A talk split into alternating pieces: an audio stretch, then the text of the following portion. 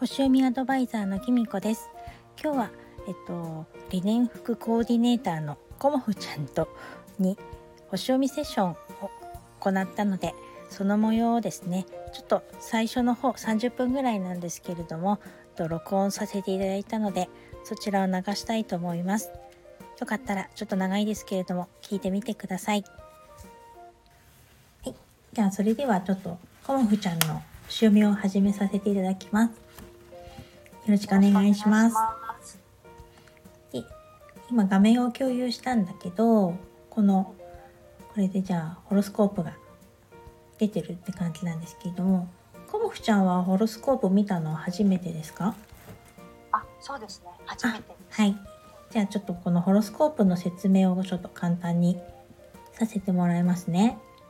で、これがあの、コンフちゃんの生年月日と出生時間と生まれた場所っていうのをちょっとお聞きして作ったホロスコープなんですね。で、このホロスコープは、あの、この円の一番中心に本当にちっちゃいバッテンがあるんですけれども、この位置にコモフちゃんが立ってて星を眺めてるっていう設定になってるんですね。で、この一番内側のこの丸い円が地球を表してるんですよ。うん、でその地球の真ん中にコモフちゃんが立ってるって形で星をこう見てるって形で表してるんですけどでこの内側の水色の枠の中の黒いこう二重丸とか月様のマークとかあると思うんですけどこれがコモフちゃんが生まれた時にあった星の位置なんですね。でこれはずっと変わらない生まれた瞬間の今回はちょっとお昼12時で撮らせてもらったんですけどこの時間でここの位置っていう生まれた日のっていうのは変わらないんですよ。だからこの位置はずっとみんな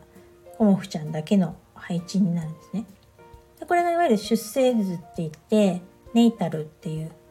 いうふうにちょっと星読みの方では言うんですけど、うん、位置の配置になります。でこの外側にあるこのちょっとクリーム色っぽいところにあの青とかオレンジとか緑とか赤とかでこう書いてあるのがちょっとどっかで見たことあるかもしれないんですけど星座のサインって言われるんですけどよく12星座って星の星占いとかで見たりするもののこのサインになっててこれが12あってこの間にお部屋が12個に1からこう12って振ってあるんですけど分かれててここがハウスって言われるお部屋に分かれてるって形なんですね。で今回はこの星の位置とこの星座のことで中心にちょっとお話しさせていただこうと思うんですね。あとちょっとこの青とか赤とかっていう線はアスペクトっていうんですけどこの星たちのねこう関係性みたいのを表してるっていうのがアスペクトになるんですね。でこのホロスコープ最初にパッと見た時に思ったのがこのこの AC って書かれてるとか DC って書かれてるとこのこの真ん中こう分けてこの MC ってとこから IC ってとこでこの十字に入ってるのが、まあ、アングルって言われてるんですけど地平線と水平線なんですけどこの AC から DC までの間にこう半分から上の方にこういう黒いこの星が集まってるっていうの分かります？えっと、あはい、記号がねこういうい。ろんな記号が。はい、ってことはこの半分から上いわゆる南側にこのコモフちゃんの場合だと星がこう集まってるんですね。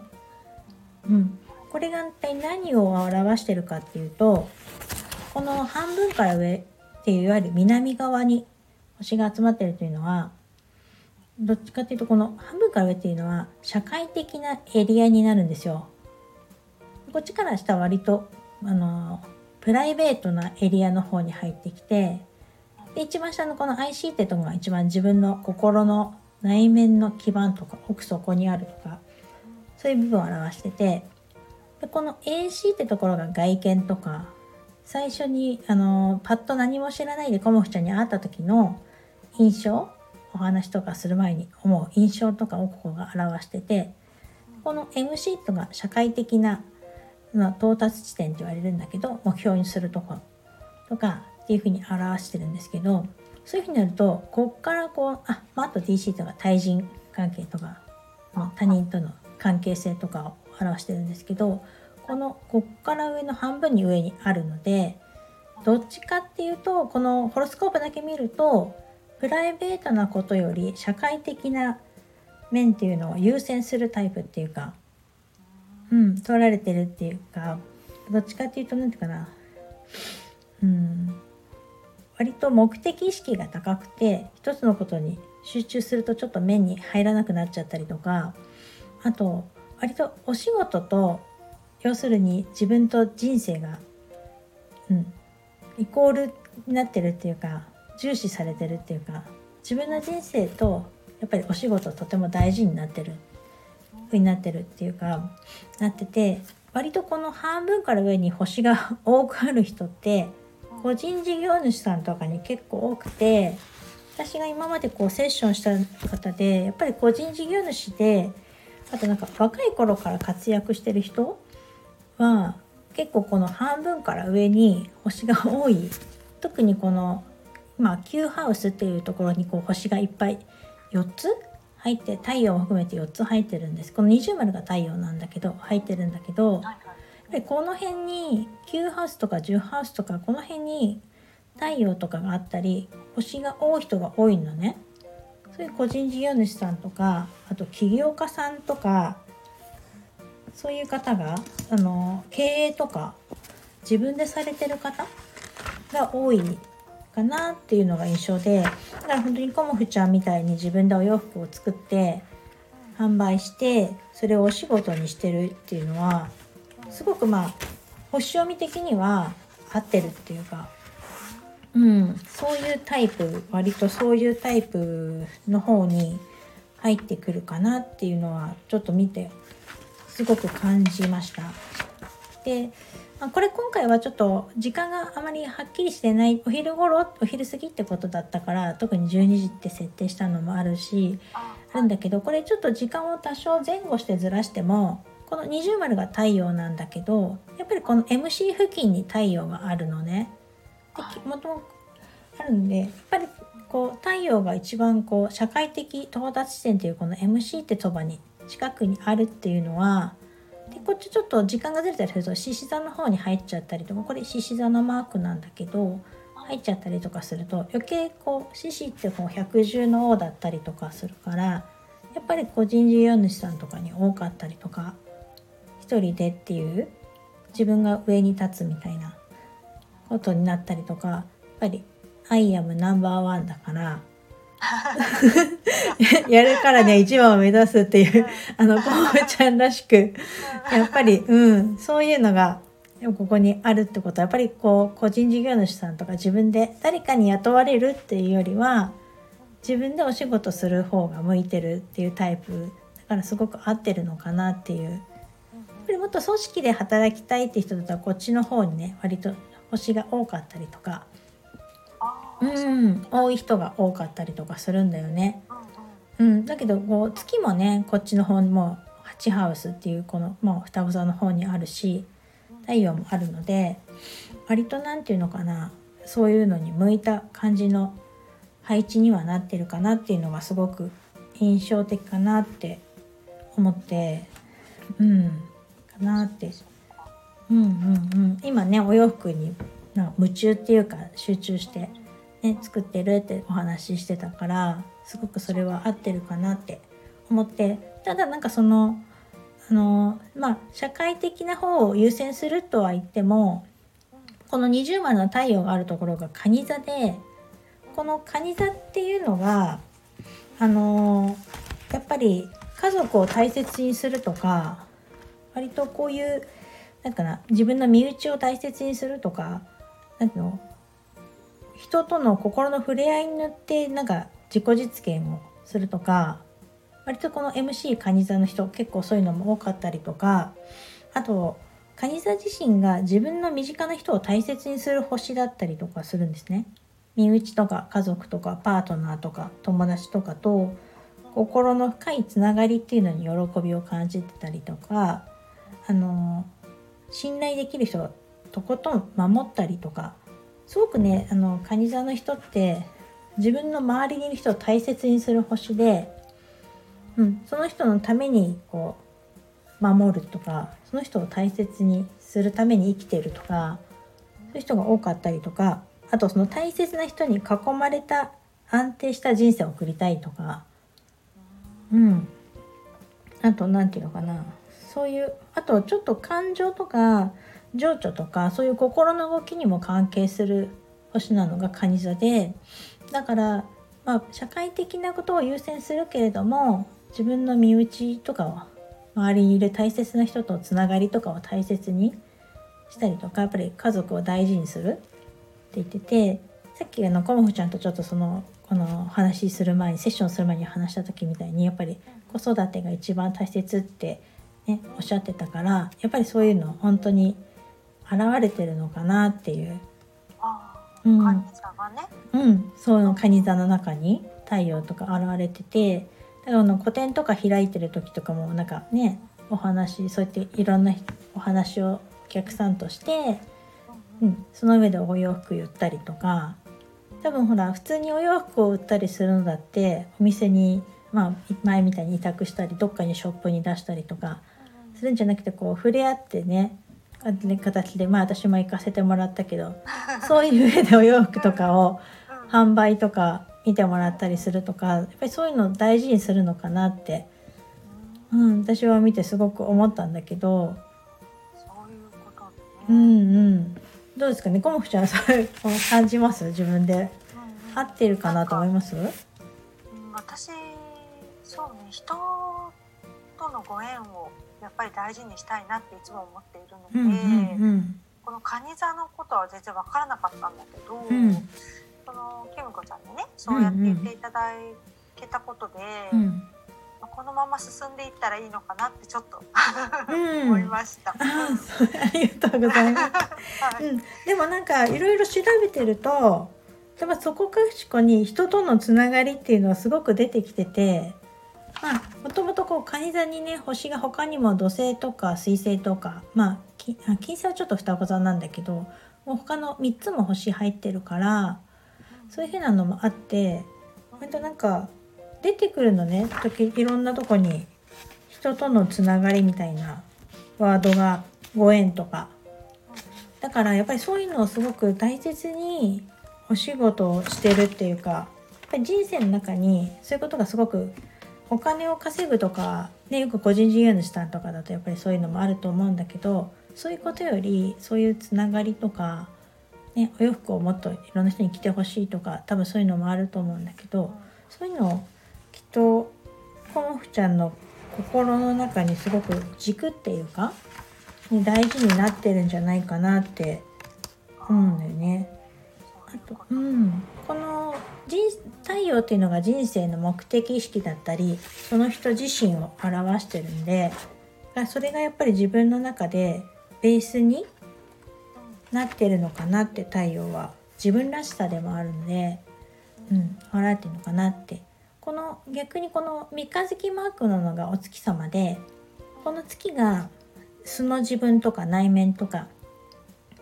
基盤とか心がねどこで安定するかっていうのを表しててこのあのお月様が双子座にあるのね。でこのお月様が双子座にあるっていうのもなんかちょっとすごいなと思ったんだけど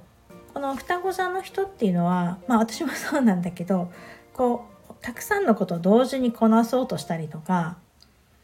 割といろんなことマルチタスクをねこなしたりとかいろんなことをやりたくなっちゃう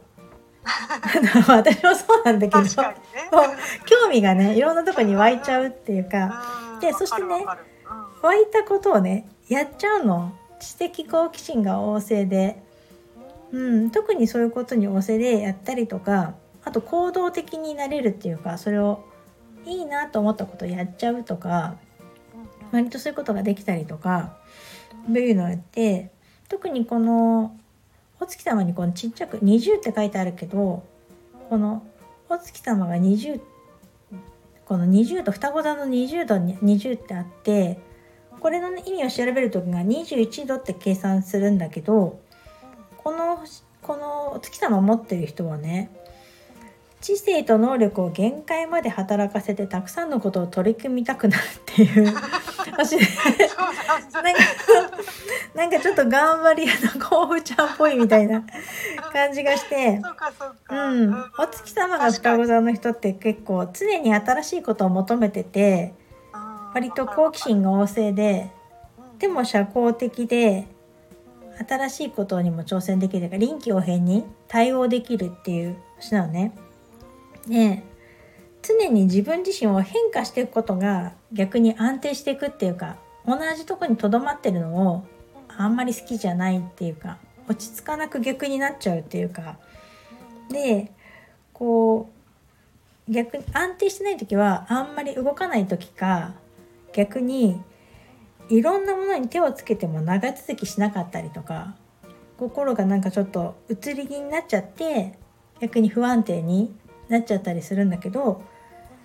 常に変化してまたそれが新しく定着していくと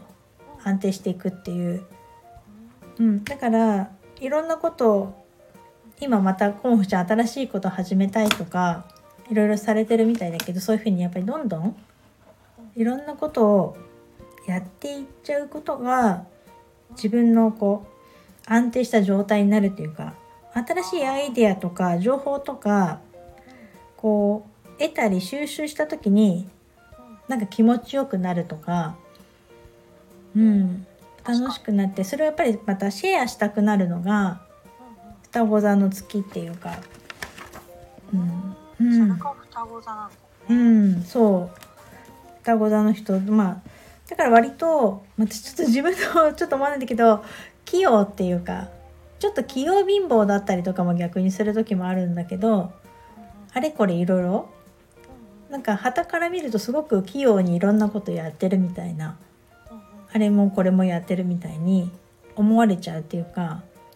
で多分私もそう私も自分はすごく不器用だ不器用だと思ってるんだけど私も双子座ででもちょっと好きじゃないんだけどあのあれもこれもやってすごいねって言われるんだけど私は単なるやりたくてやってるだけで好きでやってるだけなんだけど気づいたらいろんなことやってたみたいになっちゃうんだけど割となんか肌から見るとあれこれやってすごいねみたいな。だからきっとコモフちゃんも YouTube もやってるしインスタもやってるしスタイフもねやってるしでリアルでこうやってお洋服を販売してるし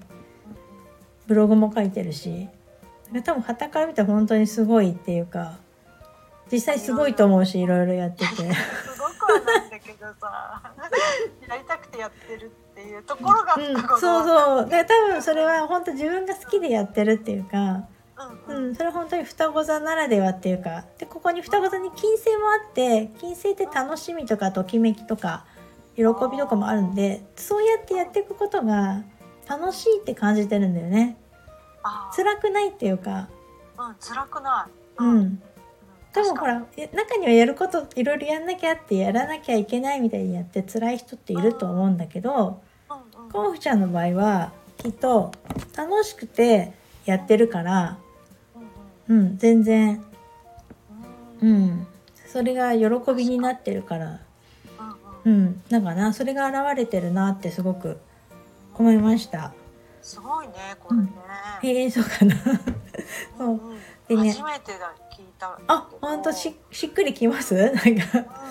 もう私はなんかこのホロスコープ見てすごくコモフちゃんらしいって思ったんだけど、あとなんかあのここにこの AC のそばにこのちょっと H みたいな形の星があるんだけどこれが天王星って言って本当にこのアングルというよりこの AC にねかかってるっていうかすぐ近くにあって多少ちょっとずらしてもやっぱりすぐ近くにいるのね時間をずらしても。これが多分コモフちゃんにとってライジングスターってこの1ハウスの中にいるんだけどライジングスターって言われるものだと思うのね。でこのなんかライジングスターっていうのを持ってる人って、まあ、この星を生まれながらに背負ってきてるっていうかなっててこの星がなかなかちょっとすごいなってやっぱり思ったんだけどこれなんていうのかな？この調べてみると魂の望むものをなんかキャッチして自分で行動できるっていう。人で、あ、なんか無意識に従うと従うことで大きく変化して人生を体験するっていうかだから多分自分でピンときたとかこれいいなと思ったことを行動しちゃうんだよね。行動できるっていう。直感的にってこと？うん、直感に従って行動するといい結果につながるっていううん。ね、この天王星って結構改革とか革新とかっていう星なんだけどやっぱり変化するのね、うん、だからやっぱりまあ双子座もそうだったけど変化するっていうの？だからまあコムちゃんに言ったら進化していくっていうかどんどん良くなっていくっていうか変化することでどんどん良くなってる？って言ってなんかねちょっとお話しした時に一個なんか手放すとまた良くなるとかっていうのもある意味こう変化してるわけだよねどんどん。だからそういうたびにどんどんでそれもこう自分の中で直感したがってあこれやめた方がいいなとかこっちにした方がいいなとか、まあ、根拠ももちろんあると思うんだけどそういうのちゃんとできるのかなって。でちょっと時間がねちょっと曖昧だからなんだけど AC ももともと天秤座だからこの天秤座っていう星もあのサインっていうか星座もバランスを取るとか調整をするとか客観的に物事を見るとかそういうことに優れた星なのね。だからこう自分の中でこうした方がいいとかこの方がバランスが取れるとかうまくいくとか分かってて変化してるんだよね。改心してるっていうか。その時に良くなっててさっきみたいに手放して良くなるっていうのは自分の中ではちゃんと根拠がちゃんとあってこうした方がいいとか、うんうん、無意識にやっぱりいいと思って感じてるしちゃんと論理づけて考えてもいるっていうか、うん、私この、うん、なってると思う。うん、つかみにいってると思う。私もそういうもの背負ってるっていうか。で特にこの天王星のこのちょっと、まあ、サビアンシンボルっていうんだけどこの意味が自分の選んだものを信じるとか運命が激しく変化し続けるとか常に何かに反応し動かされるとかっていう風に書いててそれをなおかつ受け入れるってなってるのね。だからやっぱり直感に従って行動するといいっていうか、うん、変化するっていうのはやっぱりこう変化っていうよりは進化してるっていうかどんどん革新してどんどん良くなってるってことなんだと思うんだよね。うん。これからもそのまま突き進んで、うん、それは本当になんかコンフちゃんが生まれ持って持ったものだと思うから、突き進んでいいんじゃないかなって。私は個人的にねさっきお話を聞いた時思って、あともう一つそのここにあの魚座ってこの H ってマークは魚座なんだけどそこに木星があるのね。で木星って星がやっぱり拡大するとかラッキースターとかって言われてるんだけどあのどんどん広げていく星なんだけどそれがこの魚座にあって、まあ、魚座のお部屋に木星があるっていうのもすごく意味があると思うんだけどあのすごくなおかつこの5ハウスってとこにあるから割とこうアートとかそういうものに興味があったりとかクリエイティブする力っていうかそういうのがどんどん広がっていくっていうかあるから割とやっぱりお洋服作るとかねそう新しいアイデアが浮かぶとかこういうの作ろうとかって思うのはやっぱりここに木星があるからなんじゃないかなって。うん、なおかつこう多分ね大座だから感じるんだろうねすごくピンと。うん、イマジネーションが広がるのかなって思ったりとか結構して、うん、でなんかどんどん話して申し訳ないんだけどもう一つそう。面白い。面白い。本当に、うん、そう。よかった。なんか初めてっていうからどうかなと思ったんだけど、いあ本当に、うん、そう。あのちょっとこう画面を変えちゃうけど、うん、こうさっきの星の他にちょっと周りに赤とか緑の星とかがこちゃこちゃ出てきたんだけどこの緑の星っていうのがこう生まれた時の太陽が今じゃあ現在お空にどの辺にありますかっていうのを表してるのがこの辺にあるんだけどっていうのを表しててこの赤い星がまあこれ全部じゃないんだけどこの赤い星が本当に今実際お空にある星でどこにあるっていうのを表してるのね。でちょっと分かりにくいんだけどここにこう緑の月があってわかるかな？この宝座のすぐにね。でこっちの反対側に乙女座のとこにやっぱり緑の太陽があるのね。でこれまだちょっとずれてるんだけど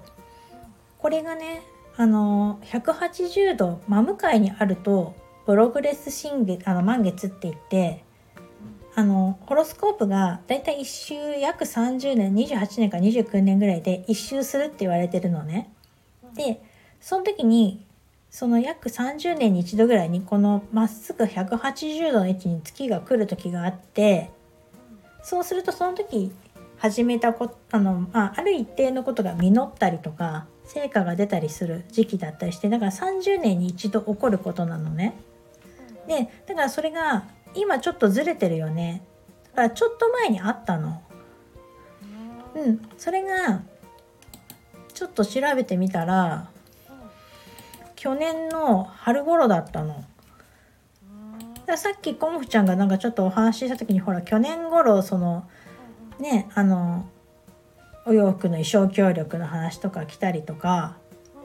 なんかこう変わったとかっていろいろ言ってたよね。でこのちょうどこの時がまあ同じぐらい9度9度になるんだけど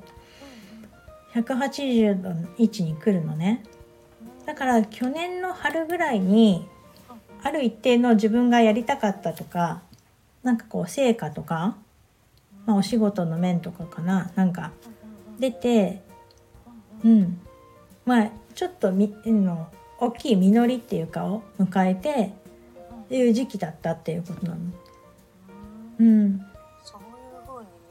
うん、でまあそれからこれからじゃあ次のまあ28年30年っていうのに向けて今こう動き出してるっていう、うん、ちょうど今今年はそういう時期だったっていうことなんだよね。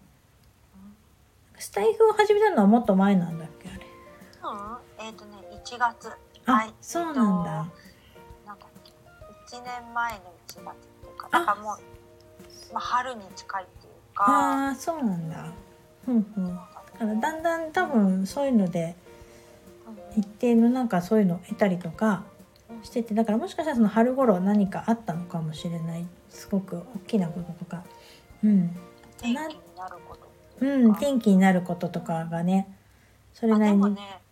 そうだね。去年の2月3月に Kindle を書いた。あそうなんうん、そう言われてみれば。だうん。だからまあそうだね。お今までやってたお仕事のこととかちょっとまとめたりとかうんしたのかもしれないよね。うんうん。そうなんです。なんかね導きがあったんだよね。うんそうだね。なんかねそういう時期だったっていうことなんだけどだから今やってることとかももしかしたらそういうのがあるのかもしれないよね。なんか。うんうん、確かうん。に漠然とやっているようでうん。何かあったの？割とうんそう。自分では気が付いてないけど見てみるとやっぱりそういうのがあるのかなっていうのがまことかなって思って。確かに。うん。そう。でこのさっき言ったこの天王星がこの AC にかかってる。この本当に近くにいる人って割となんていうのかな。人は人自分は自分って思うっていうか。うん、思う。あの ねお話ししてたらの聞いてなんかあの古い制度とか昔からの封建的な制度とかそういうのに強い反発心とか思ってたりとかなんか自立したね関係で人とつながろうとするとか割とその対等でいられる新しいコミュニティ作りをしたくなったりとかするっていうねなんかちょっと社交的だけどちょっと型破りで一風変わった雰囲気みたいのを持つ人がこのそうあの天皇制が AC に、うんうん。まあ、近い人つながってるっていうかね。あわ。だってだから私もこれを見た時にちょっとコモフちゃんらしいなって 私は思ってそうそう、あんまり人と同じことしたくないから。ああそうなんだね。うん。そうかも。うん、だから多分そういうふうに型にはまったような昔からの決まりだからとかそういうのとかあんまり好きじゃないんだろうなと思って、うん、なんかそれをすごく感じたっていうか、うん、で今今のお空がねこういうふうに今はこういうふうにさっきもう緑のだけにしちゃったんだけど今のお空がにある星がこういうふうに割とこっち側にあってだからまあコムちゃんの星とはちょっと反対側にあるんだよね。今ちょっと他人軸っていうかこっちの方に星がちょっと多い方に内面とか方にこっちに来てて。だけどこのこの双子座のとこにこの緑のちょっとこれ火星のマークなんだけど丸に矢印のある、うん、マークが今ずっといて。でコムちゃんの星月も双子座の火星だよね。この火星ってこう来年の3月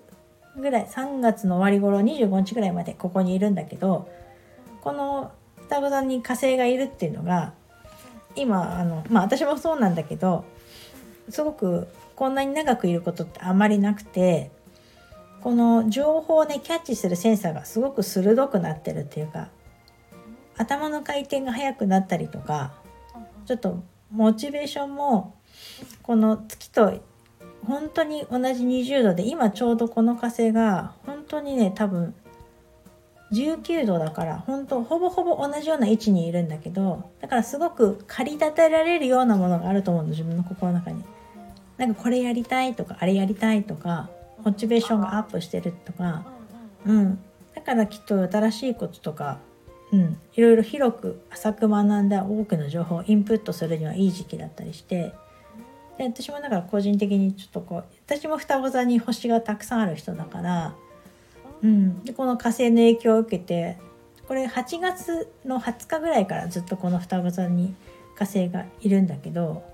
からいてそう。だから私も始まったばっかり。始まってばっかりなの。それでこの来年の3月の25日ぐらいまでいるからその間ちょっとこうモチベーション高く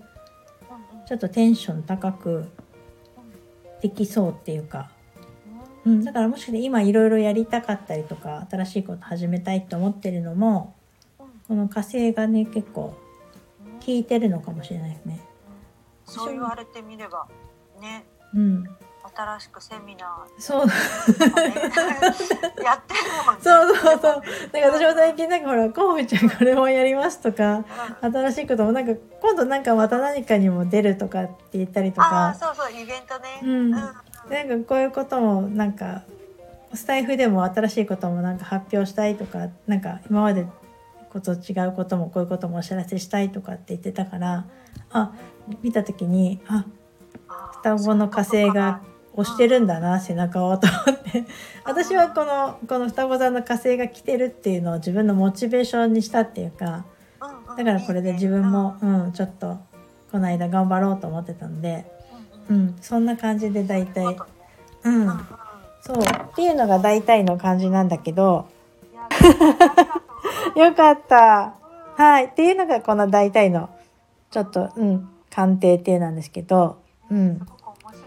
うん、ありがとうございます。ちょっと一回止めまでね。はい、ここまで聞いていただいてありがとうございます。これがですね、一応今回コモフちゃんとした星読みセッションの内容の一部、最初の30分ぐらいになります。ちょちょっと長かったかもしれないですけれども、聞いていただいて本当にありがとうございました。えっと、セッションしてると、この30分とか本当にあっという間に過ぎちゃうんですよね。本当はもっとお話ししたいこととかたくさんあるんですけれども、えっと、あまりたくさんのことをお話ししても一度には入らないかなとも思いますし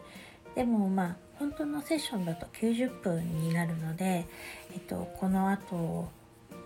に、えっと、60分分ある残り60分分あるのでそこはですねもうちょっと今回ちょっと駆け足でお話ししたんですけどもうちょっとじっくりお話ししたりとか違うねあのもっと詳しい内容とかをお話ししたりとかあとコモフちゃんの場合はちょっと悩み事っていうのはなかったのでちょっと自分のこう性格とかそういう生まれ持ったものとかそういうことのお話をさせていただいたのであの個別に悩みとかある方はそのお悩みについてちょっとお答えできたりとかするような感じになります。でもしご興味がありましたらお気軽にですねコメントやレターなどいただければとっても嬉しいです。えっと30分のお試しセッションっていうのもやってますのでご興味があればまずそこからえっとこんな感じかなっていうのを掴んでもらってもいいかなと思いますので、ぜひお気軽によろしくお願いいたします。長くなって本当にすいません。それでは今日はこの辺で最後までお聴きいただきありがとうございました。またお会いしましょう。きみこでした。